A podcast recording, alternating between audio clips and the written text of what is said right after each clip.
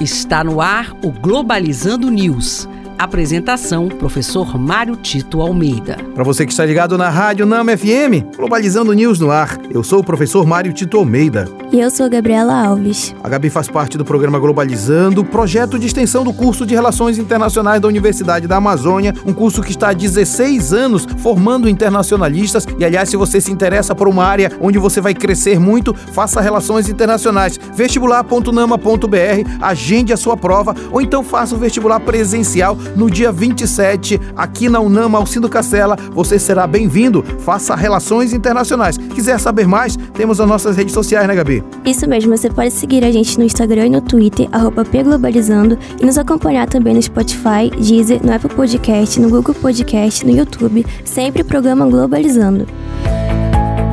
Globalizando Notícia do Dia. Da agência de notícias Tasnim News, do Irã, o Ministério da Saúde da Palestina informa a morte de uma pessoa durante o ataque israelense à Cisjordânia. O confronto aconteceu após as eleições nacionais de Israel. O exército responsável negou qualquer tipo de esclarecimento. Os conflitos israelenses palestinos seguem fazendo mais vítimas e intensificando gradualmente as crises em ambos os países. Importante essa disputa disputa, essa, essa notícia que fala dessa disputa, que na verdade não é uma disputa, na verdade é um massacre. O que a gente percebe é a força de um exército muito bem equipado, com armas, com bombas, contra uma população que historicamente vem sendo reduzida a um território cada vez menor. E de alguma forma os palestinos vêm sofrendo violências há muito tempo sob o silêncio da comunidade internacional. É preciso que nós comecemos a pressionar nossas autoridades, inclusive internacionais, para que se posicionem claramente em proteção à população palestina, para que haja naquela região paz, uma paz que possa favorecer o desenvolvimento desse povo que é tão massacrado.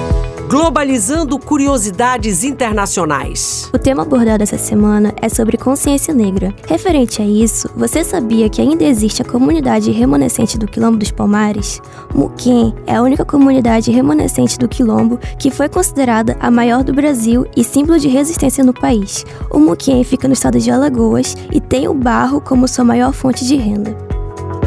Você também sabia que o mês da consciência negra existe em outros países além do Brasil? Pois é, países como Estados Unidos, Canadá, Irlanda e Reino Unido possuem o mês todo para a conscientização da história negra. No Canadá e Estados Unidos, durante o mês de fevereiro ocorre um calendário inteiro com programações. E na Irlanda e no Reino Unido acontece no mês de outubro. E este foi o programa Globalizando News de hoje. Eu sou o professor Mário Tito Almeida. Estamos aguardando as suas sugestões de temas através do e-mail programa globalizando@gmail.com e nas nossas redes sociais, né, Gabi? Isso mesmo, você pode curtir a nossa página oficial no Facebook, programa Globalizando, e acompanhar também o nosso Twitter e Instagram, arroba pglobalizando. Gabriela Alves, muito obrigado. Eu que agradeço, professor. E olha, não esqueça que a gente tem um programa especial de uma hora de duração no próximo sábado às nove da manhã, que nós vamos falar sobre consciência negra. Será aqui na Rádio Nama FM 105.5, o som da Amazônia. Tchau, pessoal.